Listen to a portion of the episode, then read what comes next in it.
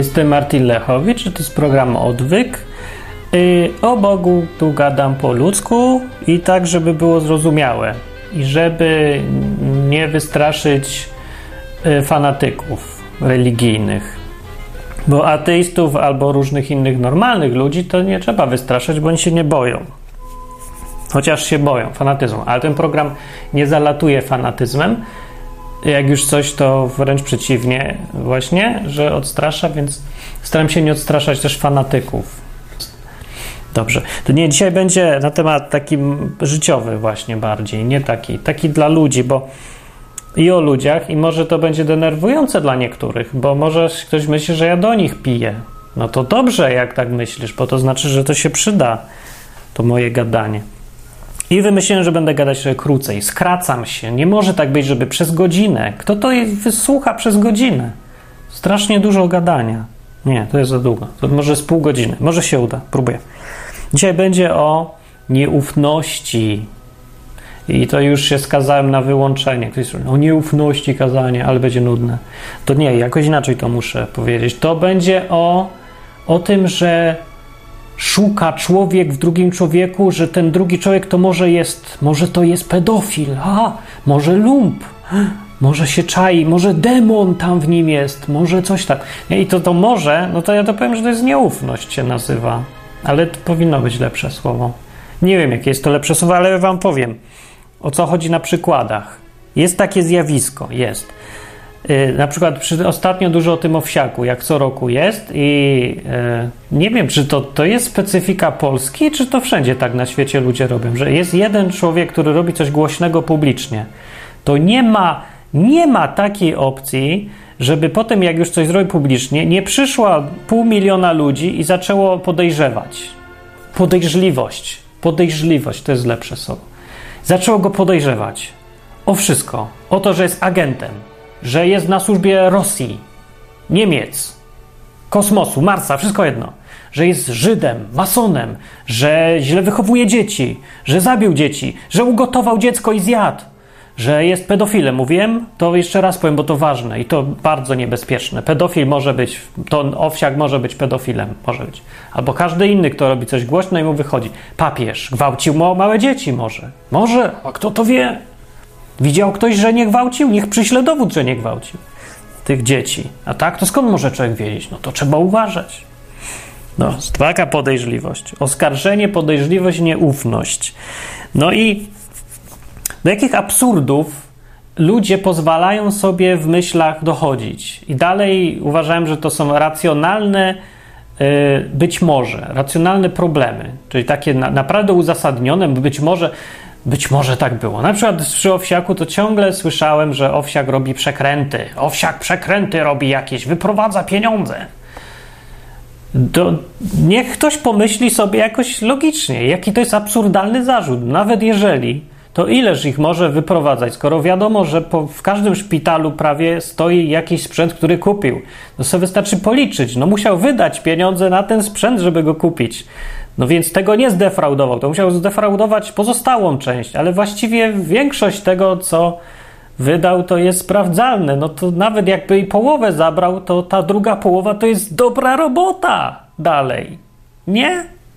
Prawdziwa, naprawdę. No jeżeli, e, wiecie, no tak z wydanej złotówki na państwo w podatkach marnuje się jakieś 80%, tak naprawdę, albo więcej i nie przesadzam, zaniżam wyniki, nie, nie zawyżam.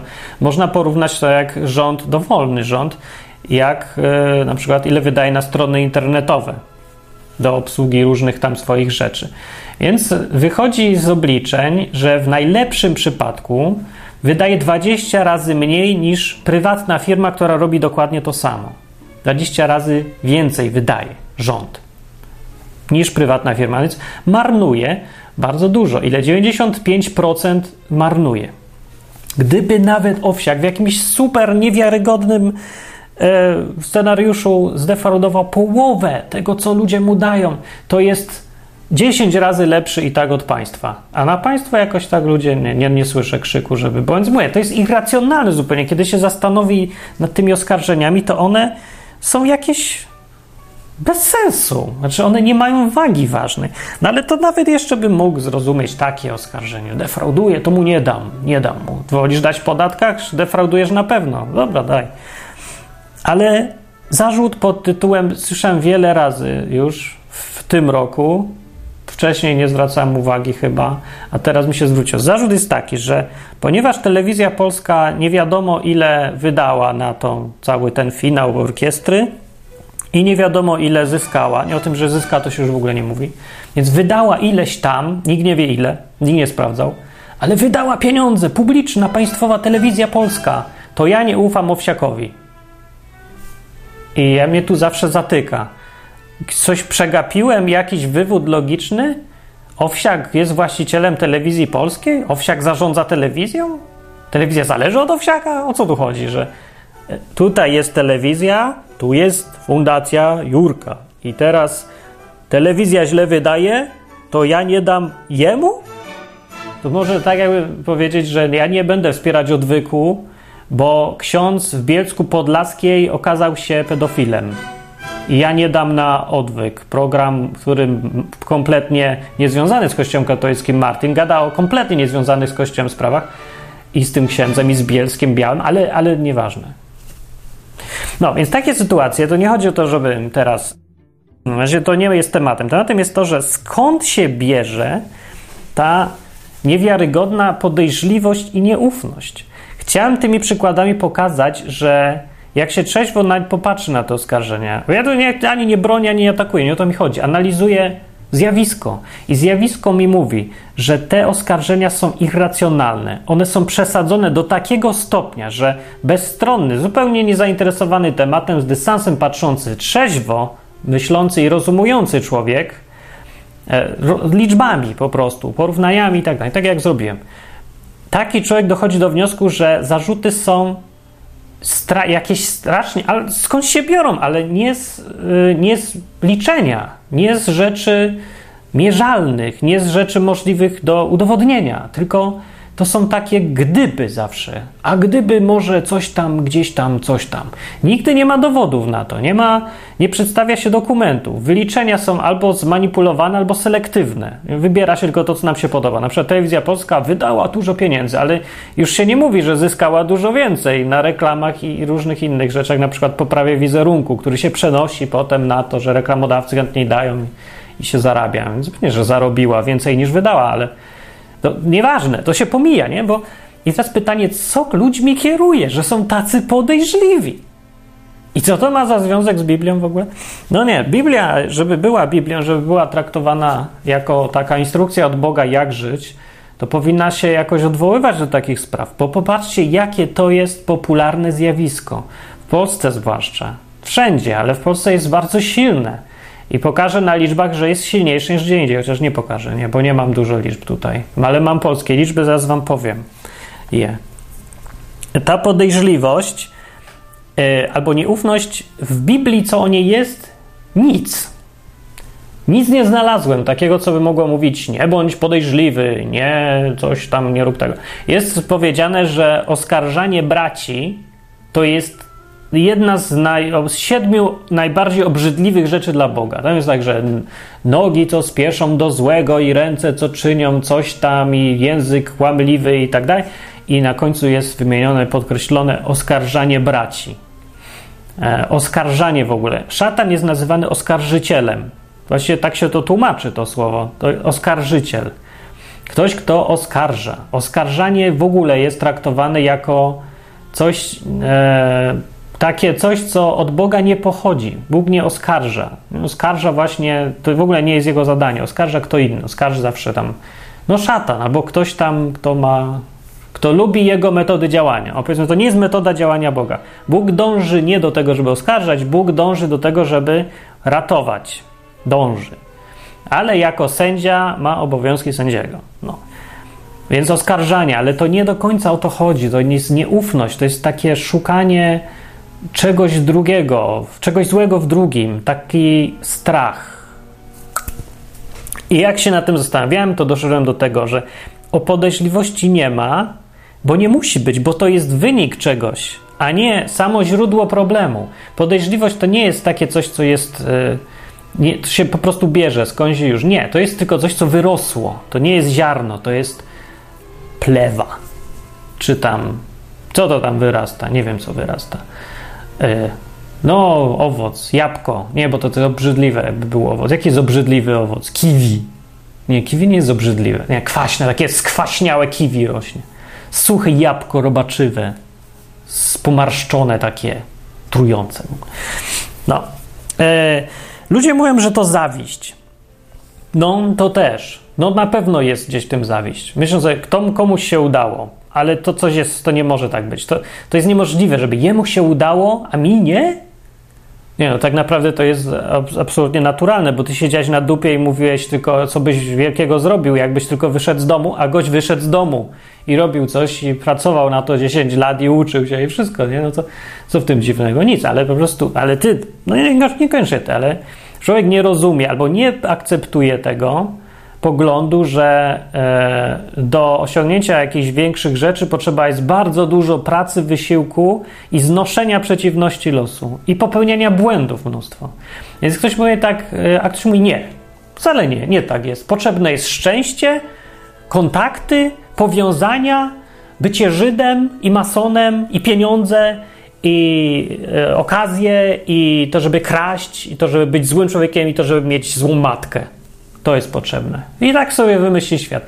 Więc z takiego założenia idiotycznego i fałszywego oczywiście płyną wnioski takie, że temu, co się udało, no to się udało, bo miał to wszystko, bo mu spadło z nieba, bo się urodził Żydem i masonem, nie? A tobie nie, bo nie miałeś szczęścia po prostu. I to nie jest twoja wina. Nie, to jest wina szczęścia albo Boga, który nie istnieje, dlatego że że mi nie dał tego wszystkiego. No, Ale tak ludzie rozumują jakoś. Dlaczego oni tak rozumują? Bo są głupi. No mogę innego powiedzieć? No to jest głupota. Nie jest jakaś wrodzona głupota. To jest znowu, to nie to, że się urodzili znowu głupi. Ja uważam, że to, co ludzi spotyka, to myślę, z mojego doświadczenia wynika, że na 10, 10 ludzi, którzy są nieszczęśliwi, 9 zapracowało sobie na to i w pełni sprawiedliwe jest to, że oni są biedni, e, biedni, głupi, bez perspektyw, nieszczęśliwi i tak dalej. No to wszystko, no 9 przypadków na 10 jest tak, że to oni do tego sami doprowadzili. Inaczej mówiąc, gdyby żyli inaczej, gdybym ja był na ich miejscu, urodził się w, tych samych, e, w tej samej sytuacji, to moje życie by wyglądało kompletnie inaczej. Po jakimś czasie oczywiście, do czegoś potrzeba iluś tam lat. No. Jak mówi jeden człowiek, e, definicja biednego Biedny to jest taki, który był głupi 5 lat temu. No i dobra definicja, można to przełożyć na wszystko inne. O tym wszystkim mówią baśnie, które czytali nam ludzie, jakbyśmy mali. Trzeba było słuchać. No nie powiedzieć, że a tam pierdoły o dziewczynce, co tam podeptała chleb i dziewczynce inne. No to akurat to tam głupie, ale chodzi o te wszystkie bajki, które mówią, że ci, co są skromni, pracowici, prawdomówni, mimo że ponoszą szkodę na początku, na końcu zawsze zyskują i dostają nagrodę. Te bajki to jest najmądrzejsza rzecz, jaką można dzisiaj czytać. Jest dużo mądrzejsze niż te wszystkie pierdoły o marketingu, zarządzaniu, pieniądzach i akcjach i wszystkim. Te bajki, one pokazują te najbardziej fundamentalne prawdy, które działają po prostu. Po prostu to działa od wieków i w każdej kulturze i cywilizacji jest tak, że ten, kto jest pracowity, uczciwy, konsekwentny w tym, co robi i uczy się prawdziwej wiedzy, nie że zdobywa papier, tylko nie cwaniakuje, tylko chce być mądry, chce wiedzieć, chce być dobry dla innych. Ten człowiek jest na końcu nagrodzony po latach, po wysiłku, po konsekwentnym robieniu swoje.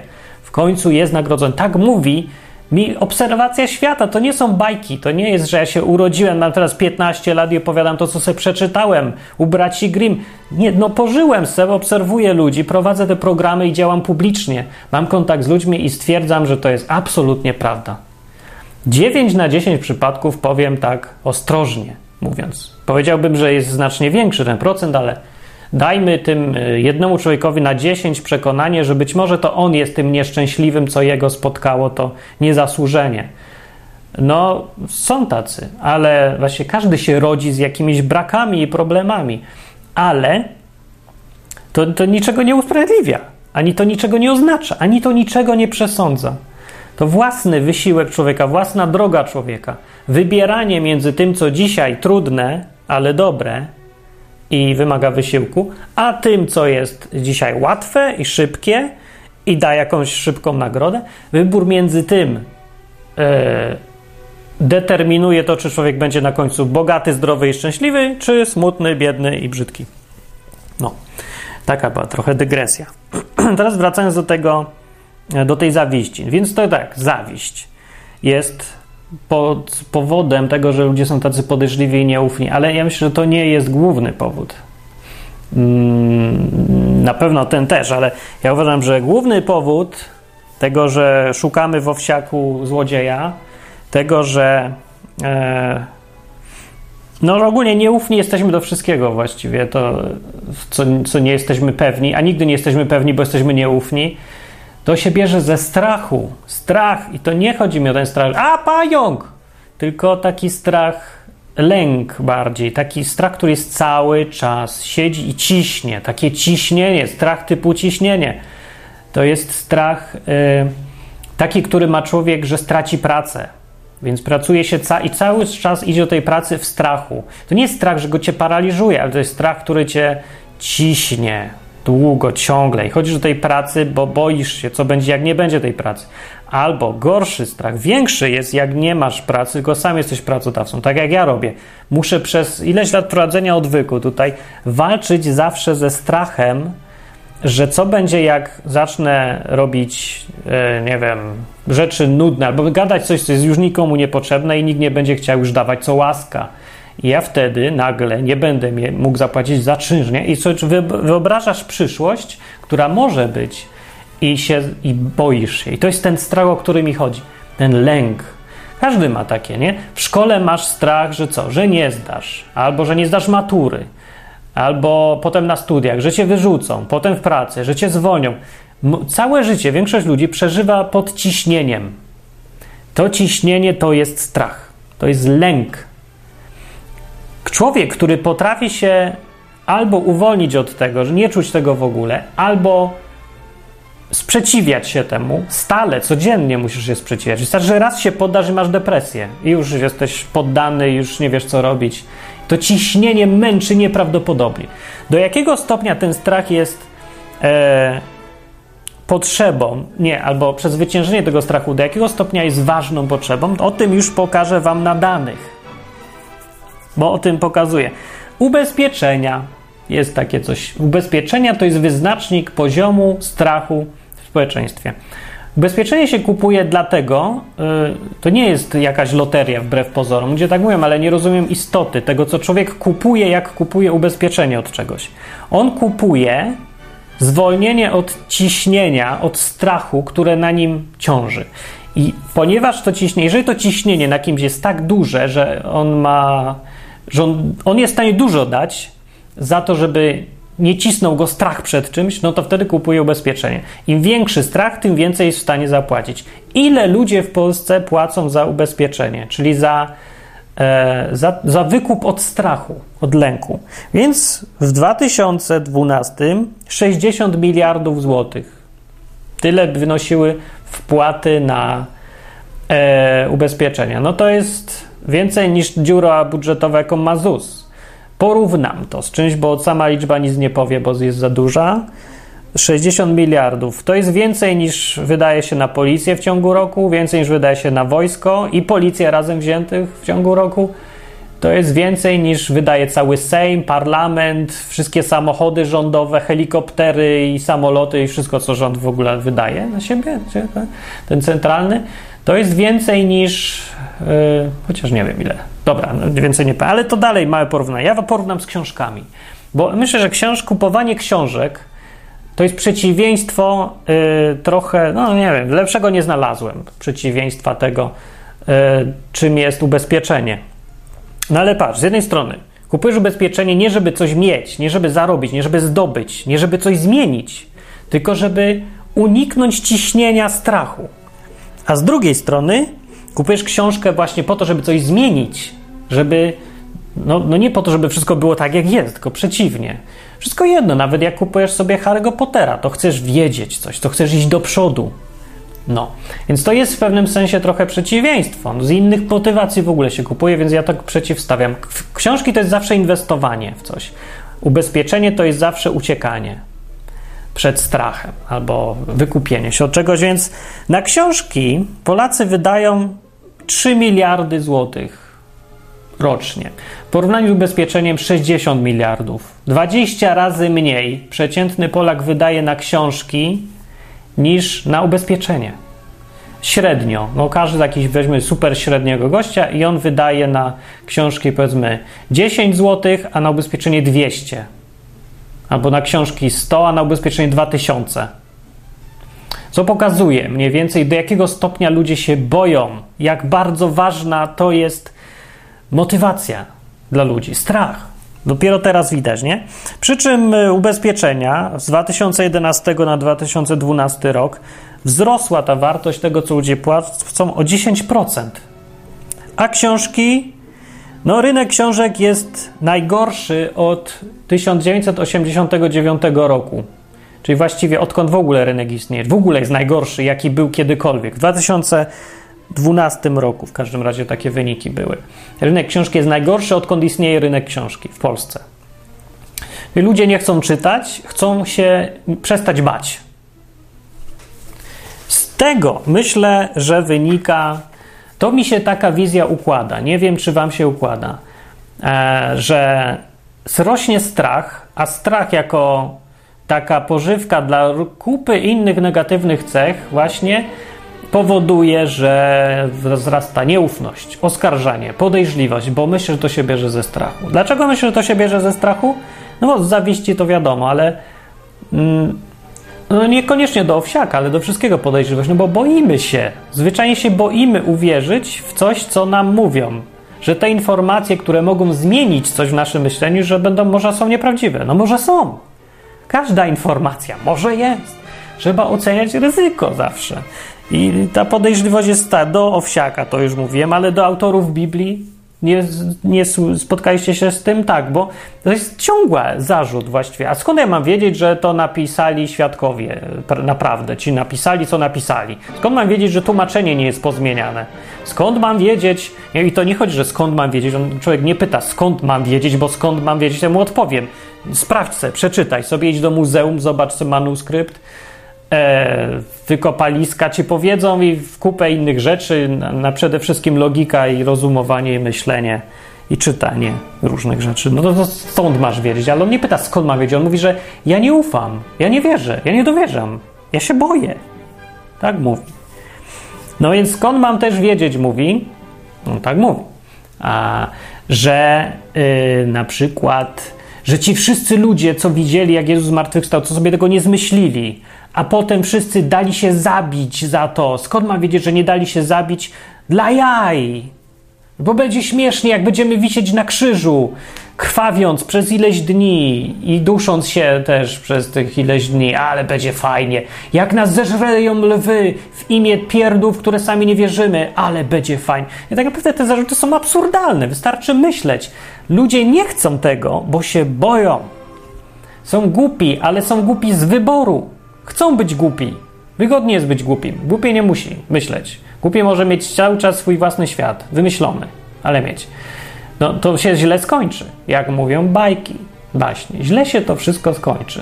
Zakłamywanie rzeczywistości kończy się zawsze tym, czym się kończy blefowanie w pokerze.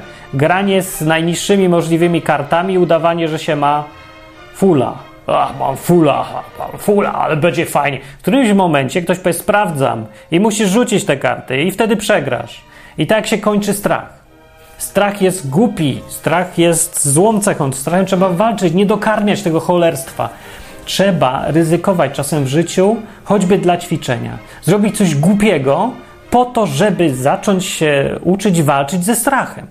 Możesz strachem, przed strachem albo uciec, Albo wiesz, no uciec, także zamk nie chcę wiedzieć, nie, nie wiem, ja się boję, nie, no, nie tykam, nie tykam, zarażę się, nie wiadomo, czy się zarażę, ale może mogę się zarazić, może krokodyl wyskoczyć z łóżka, nie idę spać. Albo walczyć. Ja polecam walczyć. Nie będzie się dało uciec od ciśnienia, które mamy. Żyjemy w czasach, które zwiększyło nam ciśnienie. Ludzie tęsknią za PRL-em, bo nie było strachu wtedy właśnie. Tego No był, ale przed czym innym. Ja nie mówię o tym strachu, że cię spałują. Ja mówię o tym lęku, ciągłym, ciśnieniu, że cię wyrzucą z pracy. W PRL-u cię nie mogą wyrzucić z pracy. Jak cię wyrzucą, to ci dadzą następną pracę, bo tak jest, nie? No, więc tego ciśnienia człowiek nie miał. Ale w normalnych warunkach, jakie się żyje w rynkowych, no to są normalne, naturalne warunki. Człowiek musi sam o siebie zadbać i musi, no jest ciśnienie, mogą go wyrzucić, może się wszystko zmienić. Nie ma gwarancji na nic. Są możliwości wszystkiego, ale nie ma gwarancji na nic. Gwarancje ludzie wolą niż możliwości, bo gwarancje ich zwalniają od ciśnienia strachu. Nie każdy człowiek jest silny i potrafi sobie poradzić z dużym ciśnieniem strachu. I trzeba to wziąć pod uwagę. Nie każdy musi być silny, ale myślę, że minimum, każdy musi swoje minimum umieć pokonywać, bo niemożliwe jest życie e, bez, e, takie życie kompletnie bez ciśnienia. No bo niektórzy, niektóre rzeczy są takie, że nie uciekniemy. Na przykład śmierć, ból, choroba, zdrada czyjaś, nie wiadomo, no nie da się. Zawsze tak będzie. No nie, nie wiem. Ludzie chcą na przykład mieć związek bez strachu, że druga osoba e, cię, no, może cię zdradzić, może, może odejść, może umrzeć. Wszystko może. Może. No, nie ma gwarancji. Oni chcą gwarancję. Więc żyją tak, jakby, żeby mieć tą gwarancję, czym doprowadzają oczywiście do rozpadku związku, no bo jedyny możliw, jedyna możliwość, żeby mieć gwarancję, to jest wsadzić kogoś do więzienia emocjonal, emocjonalnie nawet. No, żyjesz sobie z, z, dziewczyną i traktujesz ją, obserwujesz ją cały czas. Cały czas pilnujesz, żeby na pewno nigdy nie zdradziła. Inaczej mówiąc, nie masz zaufania. Zaufanie jest przeciwieństwem strachu. Jak jest strach, to nie ma zaufania. Jak jest zaufanie, no to znaczy, że pokonujesz strach. No nie mówię, że nie ma strachu, tylko on jest pod kontrolą. Jeżeli umiesz zaufać, no to znaczy, że umiesz pokonać strach. Jeżeli nie pokonałeś strachu, to nie będziesz mógł zaufać. Zaufanie jest niezbędne. E, jakiś tam poziom zaufania oparty na mierzeniu ryzyka, bo to nie chodzi, żeby teraz głupie zaufanie mieć do każdego, kto ci mówi, hej, kup moją polisę ubezpieczeniową, będziesz, albo że kup tutaj, zainwestuj mi 100 zł, wygrasz miliony.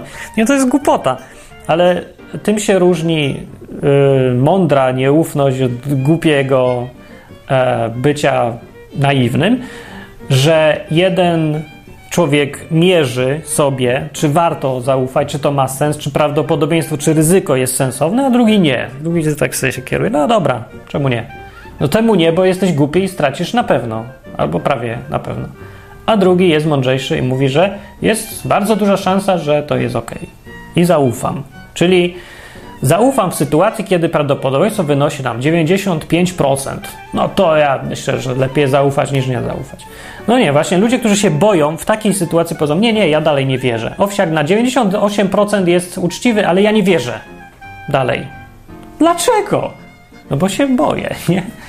Bo nie muszę, no co mam, od razu stracę. No ale to nie chodzi o to, że stracisz, chodzi o to, że nie zyskasz. To też jest twoja strata. Nie zyskać jest taką samą stratą, jak stracić bo masz możliwość coś zrobić, której, która jest realna i wystarczy Twoja zgoda na nią.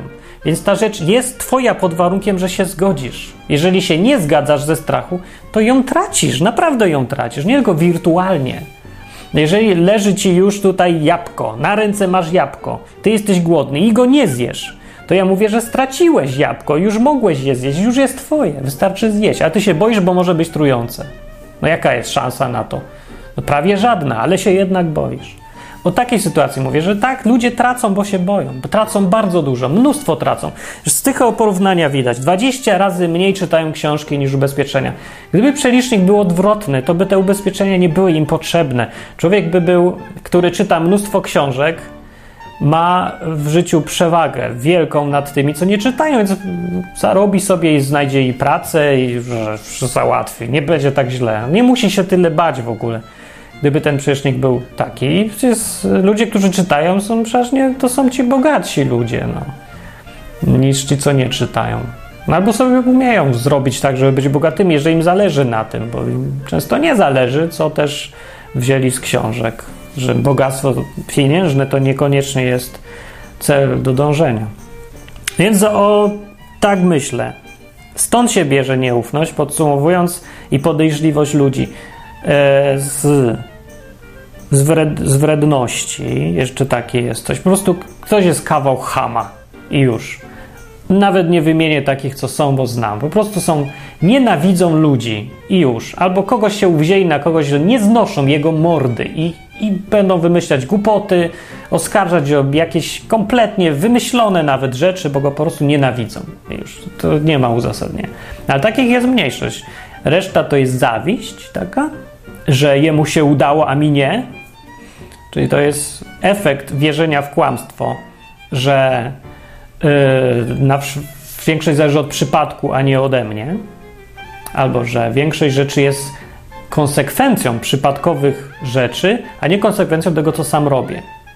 Co z kolei zwalnia człowieka z winy, nie? Więc stąd się bierze zawiść, taka, a, ale największym fundamentem jest strach. Strach, myślę. Strach przed tym, żeby zaufać drugiemu. Strach, żeby zaryzykować, dać owsiakowi. Strach, żeby uwierzyć w to, że Biblia zgodnie z faktami jest wiarygodnym dokumentem historycznym i warto ją wziąć pod uwagę w swoim życiu. Albo strach przed, nawet jest takie absurdy, w ostatnim odcinku pokazałem e, matematycznie, że jakby nie liczyć naprawdę, jakby nie korygować tych danych, które tam są w ostatnim odcinku, sprawdźcie sobie sami, nie będę powtarzał. E, wynika z matematyki, że wiara w to, że życie mogło powstać przypadkiem, jest niedorzeczne, jest absurdalnie niskie. Mimo to ludzie w to wierzą, albo nie chcą inaczej mówiąc uwierzyć matematyce, która mówi, że życie powstać nie mogło samo z siebie, bez ingerencji jak kogoś, kto no, jakoś zaprojektował to coś, albo nie wiem, co zrobił, ale na pewno nie samo z siebie. Musiał być jakiś projektant, przy tym jakaś inteligencja. E, no tak mówi matematyka, ale ludzie biorą to i ku mojemu zdumieniu widzę, że dalej są tacy, których nie przekonuje już nawet matematyka. No to się kłócą z tym, że 2 plus 2 jest 4. Człowiek, który wierzy do tej pory, że 2 plus 2 jest 5, e, ale od tego jest duża lista wyjątków, może, no nie, ale mam takie przekonanie. Jak jemu dowiedziesz, że 2 plus 2 jest 4, to ci dalej nie wierzy. Matematyka tak mówi, a on nie. Dlaczego? Dlaczego? No nie można być aż tak głupim bez powodu. Oczywiście, że jest powód i tym powodem jest strach. Boi się uwierzyć może. Boi się uwierzyć w to po prostu. Wyszukuje sobie problemy, bo się boi. Strach jest fundamentem. Tak myślę teraz. W Biblii, y, co do strachu, teraz wracając do Biblii na sam koniec wreszcie, o co chodzi z tą Biblią. Biblia co do tamtych rzeczy, typu nieufność, podejrzliwość, coś tam, to dużo do powiedzenia nie ma. To są jakieś fragmenty, ale nie dużo, ale o strachu jest bardzo dużo akurat. I ten strach wydaje się, że rzeczywiście musi być czymś fundamentalnym. Słowa nie bój się albo nie lękaj się występują w Biblii ponad 100 razy. Jakieś 150 razy mniej więcej, a tam 120, róż, nie, nie wiem, bo nie chciałbym się indywidualnie każdego sprawdzać. Ale ponad 100 razy zdecydowanie nie bój się. Tak mówi Bóg do różnych osób, w różnych sytuacjach. Strach jest bardzo popularnym czynnikiem w człowieku i motywacją. I odpowiedzią na strach w każdym przypadku, oprócz może jeden mi się tylko kojarzy, jest nie bój się. Czyli inaczej mówiąc, strachu nie lubimy. Bóg mówi, że nie ma sytuacji, w której należy się bać. Jest jeden wyjątek, który jest, gdzie jest powiedziane, że bój się, bój się, bój się Boga. Jest napisane. W sensie, y, no właśnie taki lękaj się. Jeżeli chcesz czuć ciśnienie, bo strach to jest właśnie to, to ciśnienie, o którym mówiłem, no to w stosunku do Boga tak, czuj ciśnienie. To jest realny, to jest motywacja, która jest dobra, według Biblii. Ale ciśnienie wobec wszystkich innych rzeczy zawsze się kończy tym, że Bóg mówi nie, nie bój się, czyli nie poddawaj się temu ciśnieniu, nie daj mu się ścisnąć. Yy, tak, cię ciśnie ze wszystkich stron, ale ty masz cały czas stawiać opór. I na tym polega nie banie się. Nie na tym, że nie czujesz strachu, tylko że jesteś w stanie przeciw, sprzeciwić się ciśnieniu, które cię trzyma. No oczywiście ma swoje różne konsekwencje przykre. Nie? Wrzody, tam jakieś zawały, inne rzeczy. One się biorą z ciśnienia, a ciśnienie to jest ten strach przed tym, co może być w przyszłości. Złego. I paradoks trochę polega na tym, że im ktoś ma większą wyobraźnię, im bardziej jest przewidujący, zapobiegliwy i inteligentny, tym większy czuje strach. No bo zdaje sobie sprawę z tego, co może być. Naprawdę wie, co może być. Więc ciśnienie jest większe. Więc im, więk- im mądrzejszy jesteś, tym musisz być silniejszy i bardziej odporny na ten strach. E, dlatego czasem właśnie ten taki prostszy człowiek ma przewagę nad tym bardziej mądrzejszym, bo się nie boi. Nie? To jest taka siła głupoty trochę, siła, no nie głupoty, tylko takiej niedojrzałości.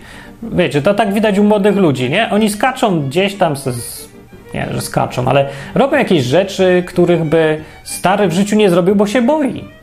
Bo stary już wie, jakie są konsekwencje, a młody jest za głupi, żeby to wiedzieć, dlatego to robi. Ale przeważnie nic mu się nie dzieje. I to też pokazuje, że strach jest zły, strach kłamie. To jest coś, czego, co się powinni starzy uczyć od młodych. No młody pojechał na Woodstock i nikt go nie zgwałcił. Więcej powiem, właściwie nikogo nikt nie zgwałcił na Woodstocku, no chyba, że chciał, to, to już nie jest gwałt, nie? Ale nie zamordował, nie zgwałcił, nic się nie stało, na łeb mu nic nie spadło, wrócił do domu i tyle. I najwyżej ma kaca i niewyspany jest. I to są wielkie rzeczy, ale strach podpowiadał wszystkim starszym, nie jedź, nie jedź, straszne rzeczy będą. Większość rzeczy tak, ludzi tak mówi. A komu się tak dzieje? No prawie nikomu. Jak się dzieje nawet, to to są zawsze marginesy zupełne. Już łatwiej dostać piorunem w łeb na ulicy, albo żeby ci cegła spadła, niż żeby ci się coś złego stało w takiej podróży, o której się myśli, że to straszne rzeczy mogą być. No ale mogą. I staremu właśnie to mówi doświadczenie jego, bo jest mądrzejszy. To jest paradoks. Stary powinien się. Stary pokazuje, że jest słaby, jeżeli się boi. Pokazuje, że jest mądrzejszy. Tak, pokazuje, bo się boi. Strach jest wynikiem jego mądrości życiowej. Ale pokazuje też, że jest słaby, bo nie umie się mu przeciwstawić. Poddaje się strachowi i temu, co mu strach podpowiada, a strach łże jak pies. Strach kłamie. Dlatego Biblia mówi: nie bój się. Nie dlatego, że se, nie wiem, Bóg wymyślił, że wszyscy mają być super odważni, bo tak. Nie ma bo tak. Biblia nie jest bo tak. Biblii, Biblia ma racjonalny sens. To te wszystkie, co tam są dane, niedane przykazania, rady do nas, one są, one się biorą, albo nie. Ja powiem tak, one przeszły test. Przez 1500 lat, nie, to, to Biblia była opisana przez 1500 lat, ale odkąd istnieje ten tekst, istnieje ciągle i ludzie od wieków i są tacy, którzy idą za Biblią i zawsze to są ci ludzie, którzy kończą zawsze jako ci lepsi ludzie niż ci, którzy nie czytają. W elitach są zawsze ludzie, którzy Biblię raczej szanują niż którzy nie szanują. Są różne rzeczy, wyjątki. E, może nie wiem. Może nie wiem. Dzisiaj jest mało elit. W ogóle to trudno porównywać co to jest elita. Już teraz się elita to jest byle kto, kto tylko się wycwaniakuje na szczyt, ale nie o to mi chodziło trochę. Dobra, głupi argument. Ale e, ja mówię tak, że Biblia mówi nie bój się i mówi nie bez powodu. Myślę, że yy, strach kłamie, dlatego mówi nie bój się głównie. Strach łże i źle się kończy. Nawet jeżeli by mówił prawdę, strach przesadza, nie? Zawsze to jest ta, to, to sedno kłamstwa. Nie, że, nie, że kłamie, że, że się nikomu nie może stać nic, jak jedzie pociągiem yy, z kibolami, ale strach mówi: nie bój, nie jedź, bo ci się coś stanie. I kłamie. Bo tak naprawdę powinien powiedzieć: nie, no jedź, bo jest bardzo mała szansa, że coś ci się stanie, więc warto jechać. Co, co dostaniesz z tego, po, po coś tam jedziesz w końcu, to, to jest więcej warte niż ryzyko, które jest minimalne jest tak małe, że jest marginalne zupełnie. Więc strach powinien, gdyby naprawdę nie kłamał, powinien tak powiedzieć, ale to by nie był strach, to by był rozsądek. A strach mówi: patrz tylko na to, co się może stać, patrz tylko na złe rzeczy. I popatrz tylko na złe rzeczy. Tak, są dobre, ale nieważne. Tylko się skoncentruj na tych złych, na tym, co się może stać, stać złego, na tym, co Jurek mógł ukraść, na to, ile złego tam jest możliwe, jak się ma firmę prywatną i jednocześnie fundację publiczną, i jak nie czytałeś wszystkich jego sprawozdań, no to co tam może być? Patrz tylko na to, co może być złego. Tak mówi strach. Tak mówi. I kłamie, bo nie bierze pod uwagę wszystkich innych rzeczy. Strach jest strasznie selektywny, więc mówię, siła człowieka mierzy się, myślę, że dobrze jest mierzyć siłę człowieka w tym, tym, na ile potrafi się przeciwstawić strachowi lękowi i nie temu tam, że ktoś cię pobije, tylko mówię ciśnieniu, temu ciągłego mu ciśnieniu życiowemu. Widać takich ludzi. Po tym się łatwo poznaje, kto jest słaby, a kto jest silny tak naprawdę. To jest chyba mój sposób od razu takiego, od razu widzę, kto jest silny w sobie, a kto nie. Człowiek, który się boi, widać po po tych symptomach, kto nie wytrzymuje ciśnienia, bo na przykład nie panuje nad wieloma rzeczami, nad swoim gniewem, nad krzykiem, nad e, tym, jak traktuje innych. Wiele tych takich złych, wiecie, rzeczy rodzi się ze strachu. Na przykład, jak traktuje swoją swoich bliskich, z którymi mieszka, współlokatorów, żonę, dziewczynę, kochankę, psa, czy jest w stanie. Znaczy, bo wiele tych takich złych reakcji, bierze się ze strachu właśnie. Boję się, że ode mnie odejdziesz, więc cię trzymam mocniej. Boję się, że za mocno cię trzymam, to cię puszczam. A, znowu cię, nie? Tak chodzi o to, że to wpadanie z skrajności w skrajność. To jest efekt niepanowania nad ciśnieniem. Do Was, dziewczyny, dobra rada, myślę, żeby sprawdzić siłę swojego chłopaka, obserwując te symptomy, czy radzi sobie z ciśnieniem strachu. Bo jak się jest w związku, to ciśnienie się zwiększa, nie zmniejsza. Zaczynasz się bać już nie tylko o siebie, ale jeszcze o drugą osobę.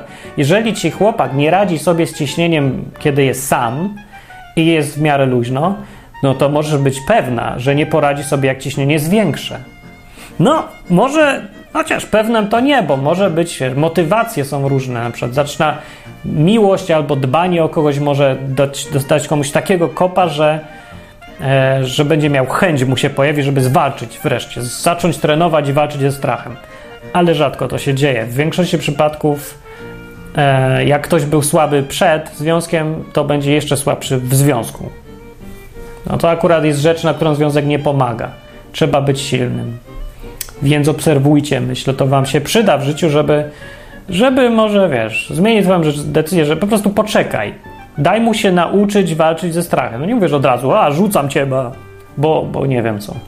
Bo myślę, że się boisz życia, że, że się boisz tak bardzo, że poddajesz się. Bo Martin mówił w odwyku. Nie, ale możesz zrobić tak, że poobserwuj i jeżeli uważasz, że on jest za słaby, to poczekaj. Albo mu powiedz, że no może myślę, że sobie nie radzisz ze strachem, z, przy, z tym ciśnieniem ciągłym, ale on ci nie uwierzy, więc nie wiem, co zrobić. Tak naprawdę nie, to nie o tym ma być odcinek, to kiedy indziej będzie. Albo w ogóle nie będzie, ja się nie znam na tym. ja tu o Biblii tylko gadam. I nie bój się. I to mówi Biblia, właściwie o tym jest ten odcinek. Jak się nie będziesz bać, to nie będziesz zawistny, nie no, możesz być zawistny, ale jak się nie będziesz bać, to nie będziesz tak strasznie podejrzliwy wobec wszystkiego, co racjonalne jest. I co ci ludzie pokazują, prezentują, a ty mówisz, nie, nie, na pewno nie, nie, tak nie może być, nie, nie, a co jeżeli to... Sceptycyzm to jedno, ale kierowanie się strachem to jest co innego. Czasem trudno rozróżnić, bo symptomy po, podobne. Sceptycyzm każe nie wierzyć od razu, po odruchu pierwszym, tylko każe sprawdzić. A strach, no też każe nie wierzyć, ale nie każe sprawdzić. Mówi nie sprawdzaj. Tym się różni sceptycyzm od strachu. Sceptycyzm mówi nie wierz i sprawdź. Strach mówi nie wierz i nie sprawdzaj. Łatwo rozróżnić. Ja jestem sceptykiem, a ja sprawdzam. Lubię sprawdzać. No, a że strach też mam. No, oczywiście, że każdy się boi, że przyjdzie mu nagle, każdy chrześcijanin, no może nie każdy, ale myślę, nie, nie, no dobra, ale Myślę, że to jest, jest takie zjawisko, że jak ktoś jest wierzący, no taki katol, wyobraź sobie, to on się boi, że mu przyjdzie ktoś i mu zaburzy jego światopogląd. No katol się boi na pewno, bo tam jest czego się bać. Tam jest dużo rzeczy takich, które się, no kupy trochę nie trzymają, więc no różnie reaguje na to, ale stąd się bierze częsta wrogość do przeciwnych poglądów u różnych katolików, takich za takich walczących, nie? Są tacy. To mówię, to rzadko co jakbym tak chciał podsumować o, o wiedzę o człowieku tutaj, to ja powiem, że rzadko kiedy człowiek jest łajdakiem, wrednym gnojem i tak dalej, dlatego że po prostu chce. Bardzo rzadko. W większości przypadków to jest efekt strachu. Ze strachem trzeba walczyć bardzo. Strach powoduje, że robimy te wszystkie wredne i głupie rzeczy. No, nielogiczne i takie, z których tracimy potem. No. Skąd się bierze, że ci ludzie wszyscy są biedni, nieszczęśliwi i, i to, to, nie jest przypadek wcale właśnie. To jest to pozwalanie sobie na takie rzeczy, które myślimy, że są bezpieczne, a nie są. To jest wiara w kłamstwa. Wiara w strach to jest wiara w kłamstwo. I to się źle kończy. Zboisz się zainwestować w siebie, więc za 5 lat jesteś w tej samej pozycji, w której byłeś A mógłbyś być już i byłbyś pewnie już bogatszy i mądrzejszy, już byś miał pewnie związek z kimś, byś był dojrzalszy, ale nie, ty się bałeś, więc się zatrzymałeś w rozwoju. Kłamstwo to było. Strach podpowiedział ci coś głupiego, ale strach się wydaje, że jest ok. Poddaj mu się. Bezpieczniejszy będziesz. No, to akurat prawda, będziesz na 5 minut, może na dzień, może, może i na rok, ale potem będzie co? No, potem to gorzej będzie, ale przyjdzie to potem. Młodzi ludzie, dlatego tak sobie myślę, że ja też tak miałem, że mam nadzieję, że umrą młodo. Aha. Fajnie by było, nie? Bo by, byś nie musiał teraz myśleć o przyszłości. Nie musisz inwestować, nie musisz być. Możesz się poddawać wszystkiemu, wszystko jedno i tak umrę. Nie dożyję trzydziestki, mowy nie ma. Dożyjesz. Prawie każdy dożywa. Dożyjesz. No, to, to wtedy będzie problem, więc to trzeba zmienić myślenie. Dożyjesz. Pomyśl lepiej o tym teraz. Bo właśnie znowu nie myślenie o 30 to jest poddawanie się strachowi. Boję się myśleć, co będzie potem. Boję się, bo to musiałoby. Wnioski musiałbym wyciągnąć. Muszę coś zmienić, muszę coś po, zacząć myśleć. A ja nie chcę, ja chcę nie dożyć, ja chcę mieć spokój. Jakoś to będzie, tak? Nie. Biblia nie mówi, nie, nie mówi uciekaj przed tym wszystkim, tylko mówi nie bój się. Nie w sensie, że właśnie uciekaj, tylko w sensie przeciwstawiaj się. Tak mówi, dobrze mówi, uważam. Tak mu uważam. Dla chrześcijan podsumowanie jest takie. Yy, aha, jest, był jeszcze taki fragment, który mówił, że prawdziwa miłość usuwa lęk. Tak? Usuwa strach.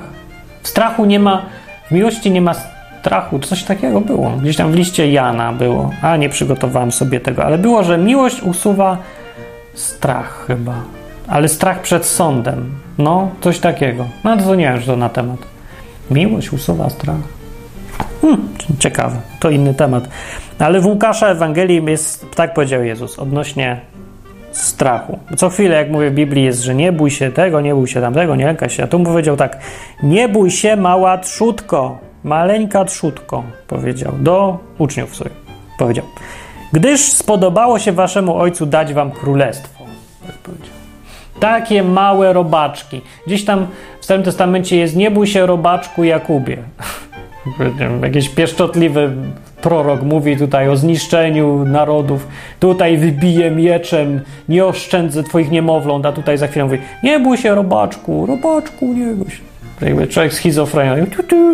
Tak to Nie, ja to tak przestałem, ale to tak naprawdę jest, jest spójniejsze. Nieważne, przeczytaj sobie. Ale jest, że nie bój się robaczku Jakubie i to też takie właśnie takie, no nie bój się, ja wiem, że się boisz, ale nie bój się, ja tu jestem. To jest odpowiedź na ten strach. I to jest tak samo, że tu się spodobało waszemu ojcu, jest ojciec i spodobało się dać wam królestwo. No. Coś większego niż ten strach. I jeszcze powiedział w liście Jana, powiedział tak, że zostawiam wam mój pokój i daję wam pokój. Nie tak, jak daje świat. Ja wam, ja wam daję nie tak, jak wam daje świat. Niech się nie trwoży wasze serce i niech się nie lęka, powiedział. Tak powiedział, jak zmartwychwstał. Już powiedział, że daje pokój i że on będzie. Właśnie ten pokój u chrześcijan jest taki pokój. Pokój, to jest dziwnie brzmi. Spokój taki. Takie uczucie harmonii bardziej, takie uczucie że wszystko jest dobrze, wszystko jest w porządku, jest pod kontrolą. Nie moją, ale jest pod kontrolą. To jest taki pokój. I ten pokój jest doświadczalnie przeżywany przez każdego chrześcijanina, który jest faktycznie chrześcijaninem. To jest taki znak rozpoznawczy tym, którzy, którzy są, naprawdę. On się bierze stąd, że nie wiem skąd się bierze, że może się bierze z wiedzy albo z głębokiego, naprawdę prawdziwego przekonania o tym, że Bóg naprawdę kontroluje to wszystko i naprawdę jest. Jeżeli ktoś w to wierzy, no nie wiem, czy to stąd wynika, może to jest nienaturalny dar, ja nie wiem, może to jest dar duchowy, cholera wie, ale jest ten pokój, o którym Jezus mówił. Przeżywałem takie coś od. To mnie zaskoczyło trochę, że można mieć yy, ta, aż taki spokój wewnętrzny, właśnie, taki. Nie spokój, bo ja jestem emocjonalny człowiek, ale w tym mam ten pokój, tę taką pewność dziwną, może, dziwną na pewno, dla zwykłego człowieka to jest dziwne, to jest szokujące, że się można tak czuć. E, to jest to coś, co pomaga cały czas przeciwstawiać presji tych ścian, co się na nas walą, takie e, e, że nie musisz własnym wysiłkiem, jak masz ten pokój. No czasem nie masz, bo zapominasz, albo nie chcesz mieć, albo zaczynasz się miotać sam, żule. Ale jak się zostawia coś Bogu, poważnie mu się zostawia i wierzy, to przychodzi ten pokój taki. I takie, taka obietnica była Jezusa do swoich uczniów, i to jak na razie się sprawdza. Ja potwierdzam, że takie coś jest. Tak. Jesteś w stanie przeżywać naprawdę niesamowite presje z takim czymś. No wiecie co, no jest, nie wiem, no miałem bardzo różnorodne życie nie? i cały czas jestem osobą publiczną na świeczniku i tak dalej. Ludzie, zobaczcie jak trudno sobie ludzie radzą z taką presją, że te wszyscy pastorzy co chodzą na dziwki czy coś. No skąd się to bierze, że to nie, nie umie się opanować? No ta presja cały czas jest. Na niego się gapią wszyscy cały czas, oczekują wszyscy cały czas. Może się pomylić. Poza tym ma ten lęk ze zwykłym E, no to myślę, że stracę pracę, stracę prestiż, stracę to, stracę. Presja jest tak duża, że ludzie świrują bardzo. No, najbardziej znani od cholery znacie pewnie przykładów tych wszystkich znanych piosenkarzy, artystów, co cały czas ćpali albo się zaćpali na śmierć, albo różne inne rzeczy robili, y, bo nie wytrzymywali już tego, tej presji. Więc mówię, jak się ma, ale jak się ma ten pokój od Boga, to jest, jest się w stanie być, zostać zupełnie normalnym w miarę, nie? Jestem chyba człowiekiem, nie? I nie zwariować. Nie był jakiś super znany, ale przy takiej intensywności życia i bycia publicznym osobą cały czas w kraju takim jak Polska, gdzie się, no, zawiść jest jak powietrze wszędzie, jak trawa, oskarżenia, o wszystko. I, I donosy na policję były różne też. I to wszystko przeżywałem, nie? I nie wiem, ta wrzoda, no mam wrzoda, tak. Ale zawału nie mam ani wylewu. I, i przede wszystkim zdrowie to tam może trochę, no, odpowiada na to, na tą presję ciśnienie, na ten strach też, ale ten pokój w środku, to nie, nie tam zdrowie mniejsza z tym, to fizyczne takie bardziej, ale bardziej chodzi, większym problemem jest to, że człowiek nie potrafi psychicznie wytrzymać. Przy choćby nawet już małej presji, jak ona się zwiększa. Dużo ludzi żyje na styk te ubezpieczenia, bez ubezpieczenia to by chyba powariowali naprawdę. By mam tyle, tak mocne ciśnienie na sobie i taki duży strach już przed tym, co to będzie, albo przed wieloma rzeczami strach, taki wewnętrzny. I ten pokój to jest taki superpower jednak. To jest jedna z najcenniejszych rzeczy w tym dzisiejszym świecie, w tym takim świecie bez gwarancji, z różnymi możliwościami. Ten pokój pozwala zostać fajnym człowiekiem i nie wpaść ani w pogoń za pieniędzmi, za, e, ani uciekanie przed strachem w jakieś ubezpieczenia albo dziwne rzeczy. Masz ten spokój, ten, nic cię nie ruszy, jak masz ten pokój. No nic, jak skała po prostu tak. Jesteś, ja tu jestem. Wszyscy się miotają dookoła ciebie, a ty se stoisz i się uśmiechasz. Fajnie, fajnie, życie, życie, życie. No, cieszysz się życiem. No, no może znacie takich ludzi. Znacie takich ludzi osobiście? Nie znacie? Mało kto zna takich ludzi osobiście. Ale to jest chyba jedna z rzeczy, jak ktoś widzi takich chrześcijan, co tak żyją, to ta przekonuje, że no chyba jest Bóg, bo skąd się może brać w takich czasach u człowieka taki pokój? Żeby się nie bał. Czemu on się nie boi? Wszyscy się boją, a on się nie boi. Nie do końca prawda. Każdy się boi, on też się boi. On ma ten lęk, to ciśnienie, ale on ma taką, wiecie, super power. Taką tą otoczkę, tarczę, nie? Taką super ponadnaturalną tarczę. Mikrofon, sprawdzam, ponadnaturalną tarczę, taką nad nim i ona tylko tak chroni przed ciśnieniem. On sobie w środku siedzi i jest zadowolony. I nie musi walczyć, a wszyscy inni tak cisną, ich ciśnie, a on tak sobie siedzi spoko. Nie? I to jest ta różnica. I dlatego on taki zadowolony i się uśmiecha ciągle. A wszyscy inni zazywarczą. Walczy, a, mnie też ciśnie. Myślisz, że ja tutaj odpoczywam? Nie, też nie boję. Co będzie, jak mnie wyrzucą z roboty? Eee, a jak Gowsiak się okaże złodziejem, znowu zmarnuje swoje pieniądze, a nikt mi ich nie daje. Strach, strach, wszystko. Wszystko strach. O tym był odcinek. O nieufności, do wsiaka, do autorów Biblii, do matematyki i do Boga i do wszystkiego. W ogóle, co się ludziom mówi i niczego nie akceptują, bo się wszystkiego boją. Jak z tym walczyć, jak się z chrześcijaninem, to jest proste. Jezus powiedział, że yy, no ufajcie mi już. Ufaj mu, że se dobrze będzie. I już. I masz wielkiego bonusa, jeżeli mu ufasz. Ciśnienie ci zniknie. Przyjdzie ten pokój, jak mu się dasz opanować, opanować, daj się opętać spokojowi. Nie, bez sensu, ale po prostu dasz dasz Bogu robić swoje, to On będzie robił swoje, a ty będziesz mógł mieć luz. No, nawet luz. Trzeba sobie przypominać o tym. Każdy musi. Chrześcijanin, nie chrześcijanin, bo z biegiem lat robi się to trudniejsze, bo no nie, że to taka rutyna się robi, nie, że powszednieje. Niektóre rzeczy nie spowszednieją, ale trochę się robią takie, że zapominasz. One są ciągle i zapominasz, że one są. Że masz do dyspozycji Boga. No mam, no tak. No to po co się ciśniesz? No nie wiem. Zapomniałem, że mogę się przestać. No, ale dla niechrześcijan no to dużej rady nie mam. Trzeba walczyć. Wszyscy, którzy zostaliście sami sobie, sterem, żeglarzem i okrętem, walczcie, walczcie. Poddanie się strachowi to najgorsza rzecz, jaką może nas zrobić teraz. E, bo on kłamie i źle ci doradzi. Zawsze źle do, no zawsze, no zawsze. No nie zawsze, ale prawie zawsze źle doradzi. Nie, dobra, powiem, zawsze źle doradzi. Jeżeli y, nawet dobrze doradzi, to to samo ci doradzi rozsądek. Więc y, strachu, stracha, strachu w ogóle nie słuchaj właściwie. Zamiar z tego, jak masz wątpliwości, to posłuchaj rozsądku albo jakichś lepszych doradców, nie wiem, doświadczenia czy tam czegoś, matematyki, ale nie strachu. Biblia mówi prawie wyłącznie nie bój się, nie, nie, nie, nie. Strach? Nie, nie, nie, nigdy. Bój, bać się tylko Boga, a reszta rzeczy nie. Nie, nie. W życiu. Nie udało mi się gadać pół godziny. No nie udało mi się, no. Przepraszam, rozgadałem się. Źle przygotowany odcinek. Znowu się boję, nie? To też strach. Strach, nie wszedł mi odcinek, nie wyjdzie mi. Przynajmniej, ale przynajmniej zrobiłem odcinek, nie? No. Może się przyda. Mam nadzieję. Jeżeli jednak się przydaje, to coś daje do myślenia i pomaga trochę, nie? To, no to poleć to komuś innemu. To, ten odwyk ma być ogólnie dla ludzi, co tak co szukają, nie? I chcieli... Mikrofon? Mikrofon? Jest?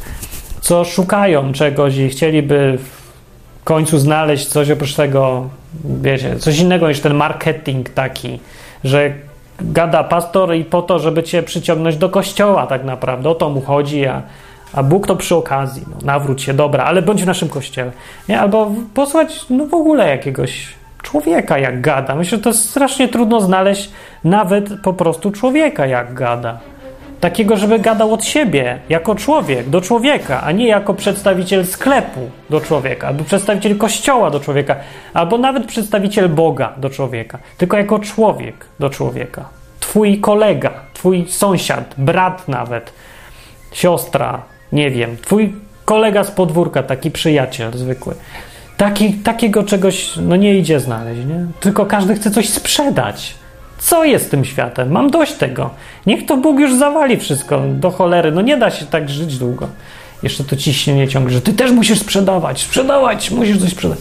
Ja, jak to ciśnie, ale to męczy. Nic tylko pić, nie? No, nie, nie, nie bać się. Nie można się bać. Walczymy razem ze strachem. Liga antystrachowa na odwyku. Dobra, e, jak się podobało, to mówię, polecę innym. Napisz komentarz, co myślisz o tym.